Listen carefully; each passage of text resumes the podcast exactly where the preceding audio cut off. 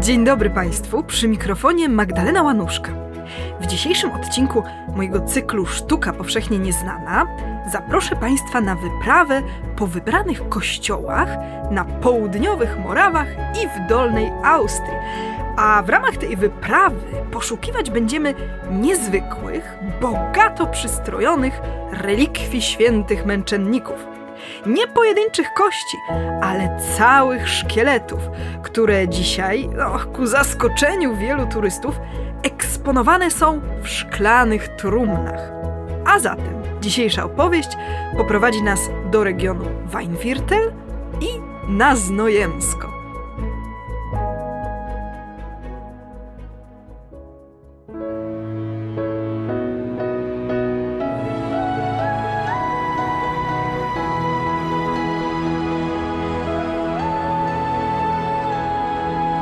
Dziękujemy patronkom i patronom za wsparcie. Dołącz do grona dobroczyńców podcastu Tygodnika Powszechnego w serwisie Patronite.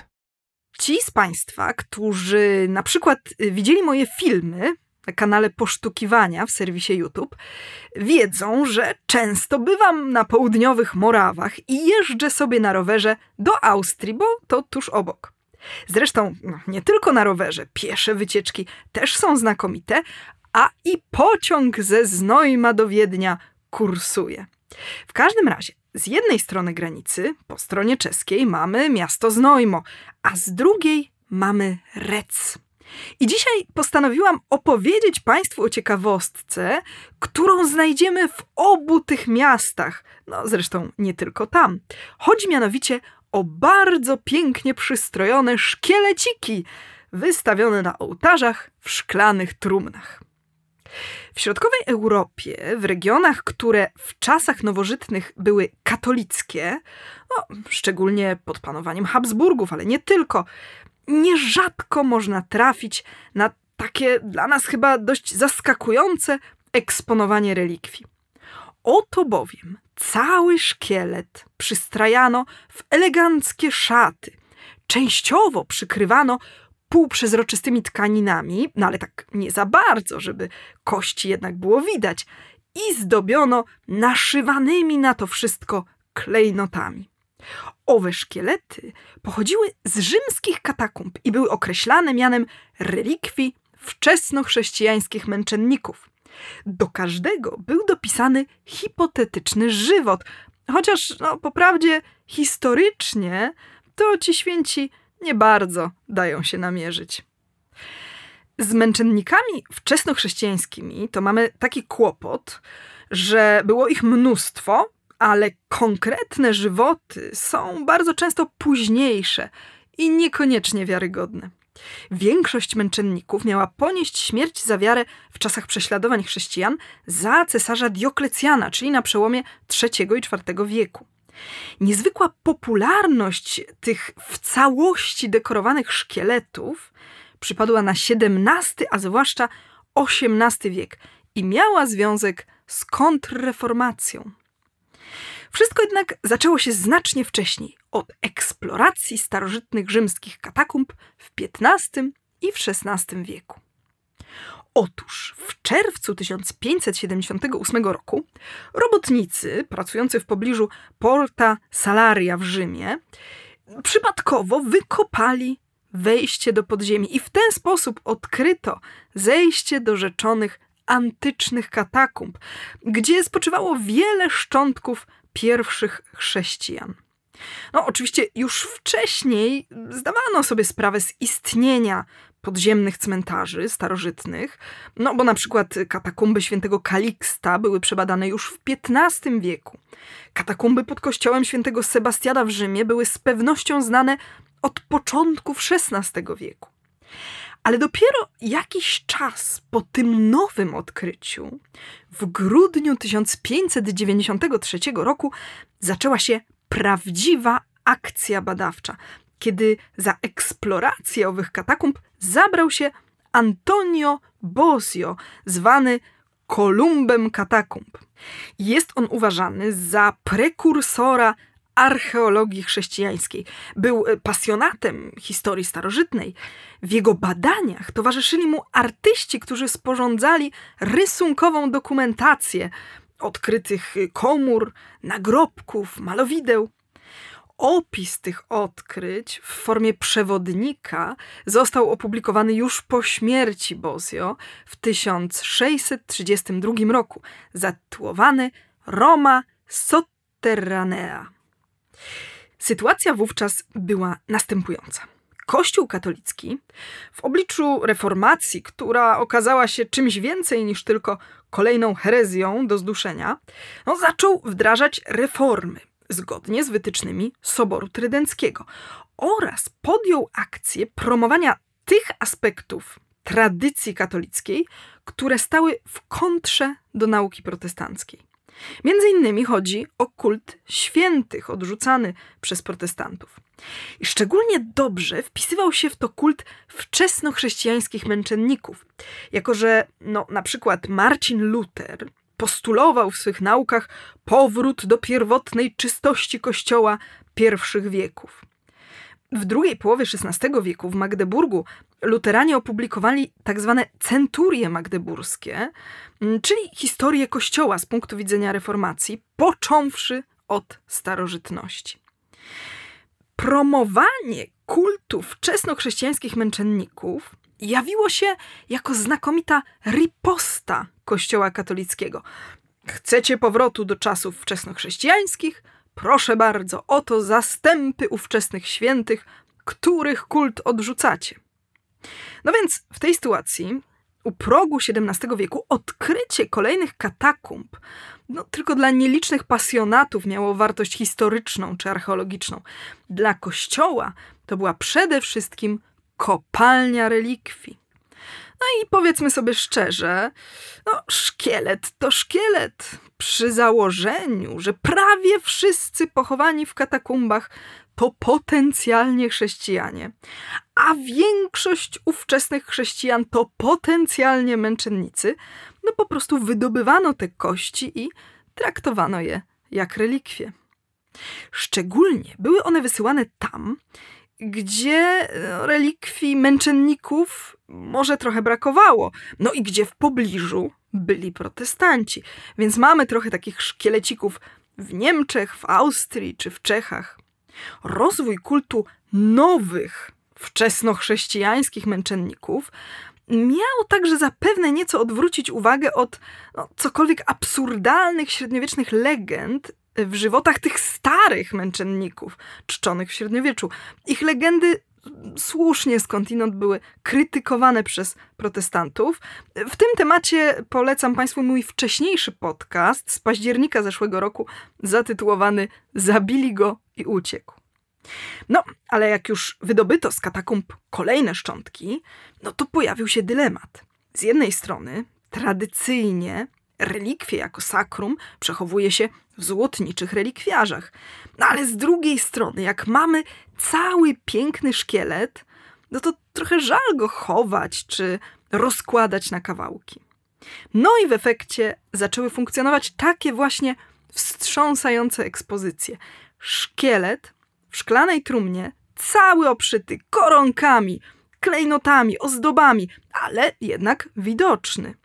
Czasami upozowany jakoś szczególnie, czasami mający dorobione oczy z drogich kamieni. To naprawdę robi wrażenie. Sztuka powszechnie nieznana. Opowiada Magdalena Łanuszka. W Recu, w Dolnej Austrii, w regionie Weinviertel jest taki święty Placidus w kościele dominikanów. Sam kościół jest średniowieczny. Dominikanie w Recu byli od ostatniej ćwierci XIII wieku. I to jest jeden z najwcześniejszych w Austrii gotyckich kościołów halowych, e, czyli takich, których nawy są jednakowej wysokości. Po zniszczeniach z czasów husyckich kościół odbudowano, sklepienia gwieździste pochodzą z końca XV wieku. W bocznym ołtarzu, w szklanej trumnie, leży sobie święty Placidus. Wygląda bardzo ładnie, brakuje mu tylko kilku zębów na przedzie. owego Placidusa sprowadził tutaj przybyły z Wiednia ojciec Raimund Orc, który do klasztoru w Recu wstąpił w 1650 roku. W 1671 uzyskał tytuł doktora teologii, no i został tutaj także przeorem. W latach 90. XVII wieku przebywał on w Rzymie i stamtąd do Recu sprowadzone zostały kości Placidusa w roku 1695. Niedługo później, w roku 1713, Placidus został oficjalnym świętym patronem miasta Rec. Oczywiście na stronie podcastu Tygodnika Powszechnego są teraz jego zdjęcia. I zdaje się, że wdzianko dla tego Placidusa uszyły siostry Klaryski z pobliskiego Znojma. A w każdym razie na pewno uszyły one strój dla innego takiego szkieleciku, a mianowicie dla niejakiego męczennika Bonifacego, który w szklanej trumnie leży sobie w gotyckim kościele świętego Mikołaja w Znojmie. No, samych klarysek już nie ma, bo znojemski zespół klasztorów franciszkanów i klarysek, pochodzący z XIII wieku, dziś już nie funkcjonuje. Został zlikwidowany pod koniec XVIII wieku w ramach tzw. Tak reform józefińskich. Otóż cesarz Józef II Habsburg, dążąc do stworzenia nowoczesnego państwa, wprowadził szereg reform na wielu polach, między innymi zarządził kasatę tych klasztorów, które nie prowadziły szkół ani szpitali. Dzisiaj w budynkach po franciszkańskim klasztorze znajduje się Jihomorawskie Muzeum w Znojmie. Jeśli zaś chodzi o kości Bonifacego, no to jest to nieźle zachowany szkielet. W kilku miejscach ubytki uzupełniono drewnem, wzmocniono drutami i zaszyto w półprzezroczystą tkaninę, no, żeby się to wszystko trzymało w całości. W czaszce brakuje kilku zębów, ale za to jest trochę brudu, ponoć jeszcze z katakumb. Jest też uszkodzenie czaszki, które uważa się za ślad po męczeńskiej śmierci. Razem ze szkieletem jest pusty już pojemniczek, opisany jako naczynko z krwią, ale prawdopodobnie oryginalnie to był pojemnik na wonności, które Rzymianie wkładali do grobów. Do kościoła świętego Mikołaja w Znojmie, który jest miejską parafią, kości te trafiły w roku 1750. Sprowadzili je małżonkowie Matiasz i Marketa Zornowi. Zdjęcie już teraz możecie Państwo zobaczyć na stronie mojego podcastu. Mówi się, że ów Bonifacy Męczennik, o którym no, w zasadzie nic nie wiadomo, był ogłoszony patronem miasta Znojma. Aczkolwiek częściej w literaturze pojawia się informacja, że patronem Znojma był inny rzymski męczennik, mianowicie święty Olympius. Ten miał być trybunem rzymskim, wojskowym, żyjącym w III wieku, umęczonym za wiarę za cesarza Waleriana. Podobno go spalono, aczkolwiek no, kości zostały. Co prawda nie są one całościowym szkieletem, tylko grupą szczątków złożonych w dwóch relikwiarzach. Z wielką pompą relikwie Olympiusa przybyły do Znojma już w roku 1636, a dziś przechowywane są w bocznym ołtarzu w kościele świętego Michała w Znojmie. To też był kościół średniowieczny, ale został zbarokizowany po tym, jak w XVII wieku przejęli go jezuici.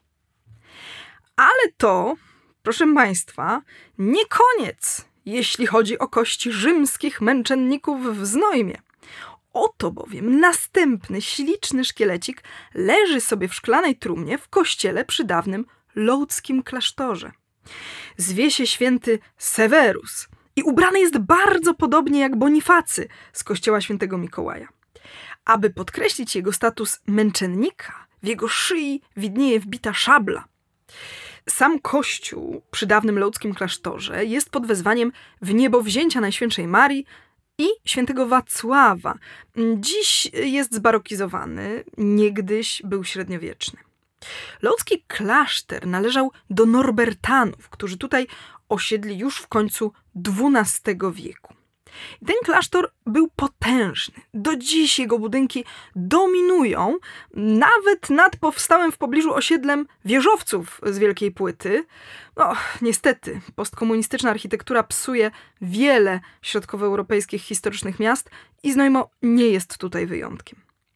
Ten klasztor również uległ kasacie z końcem XVIII wieku, a dziś część budynków zajmuje lokalny duży producent wina Znowin Znojmo. Nad sprzedażą trunków czuwa w kościele obok szkielet świętego Sewerusa.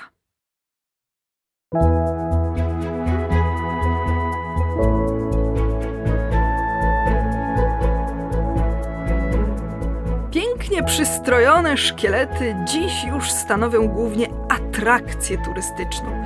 Kult świętych, rzekomo rzymskich męczenników, no, wygasł nieco. Zapewne głównie dlatego, że historycznie to są postacie w zasadzie nieudokumentowane. Już dziś nikt niemal nie pamięta, że Bonifacy czy Olympius byli niegdyś oficjalnymi patronami miasta Znojma.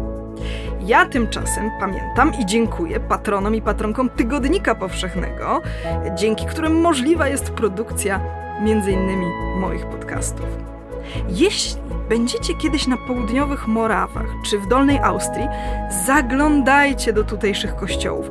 Można tutaj trafić na wyjątkowo ciekawe i trochę już zapomniane świadectwa dawnej pobożności. Dziękuję Państwu za wysłuchanie tej opowieści i do usłyszenia za miesiąc. Magdalena Łanuszka. Jeśli słuchają nas Państwo w Spotify albo w Apple Podcast, zasubskrybujcie nasz kanał. Jesteśmy też w Google Podcast i w aplikacji Lekton oraz na www.tygodnikpowszechny.pl/podcast.